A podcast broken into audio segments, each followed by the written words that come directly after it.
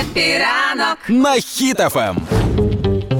Зовсім скоро новорічні свята. Це не нагадування для всіх. Це те, що я спостерігаю, судячи з новин із регіонів із областей країни.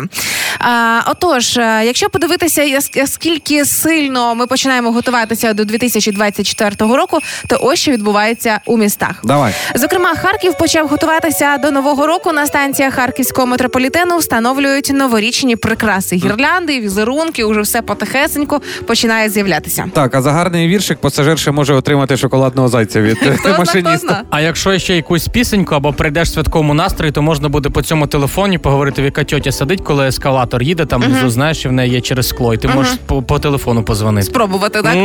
А не менше до нового року готується і Пирятин. Там міськвиконком закуповує подарунки, і вже навіть оголосили про намір придбати. Вдумайтесь 875 новорічних подарунків. Нічого собі. Навіть є до них вимоги. Це має бути подарунок, там 59 цукерок, не менше 750 грамів. І обов'язкова умова це тверда картонна упаковка з малюнком на новорічну патріотичну тематику. Ну а якщо у подарунку буде більше ніж 59 цукерок і 750 грамів, то спеціально найнята людина з мерії буде приходити до вас додому, забирати лишню конфетку і все. Але якщо цукерок буде менше, то буде не додавати, а просто казати: ну вибачте, не додали.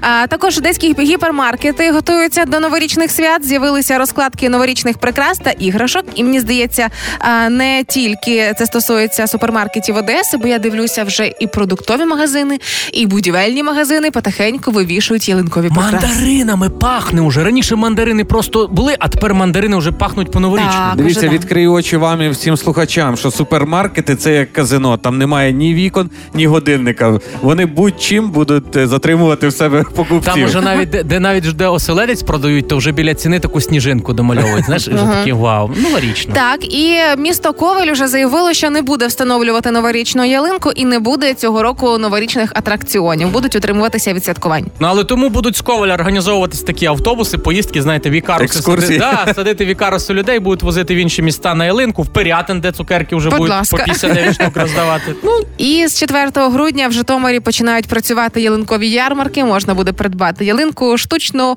е, живу, уже які кому будуть зручніші. Ви уявляєте пробки по Житомирській трасі, де всі їдуть затарювати, щоб в Києві робити бізнес на ялинках? ну а раніше що до Києва, щоб піднятися, в Житомир за ялинками. Да. Так? Так, ну а ви самі плануєте живу штучну, яку ставити? Е, я планую живу. По-перше, запах новорічний. Ох, Як ялинка пахне.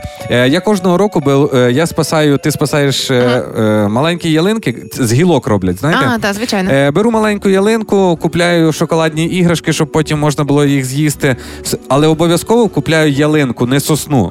По-перше, погана назва. По-друге, дуже великі голки, які коляться, коли надягаєш іграшки.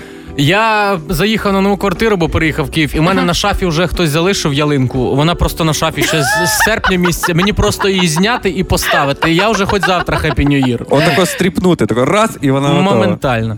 Отож, друзі, до нового року лишається якихось 52 дні. Уже можна братися за ось ці справи, які треба завершити до нового року.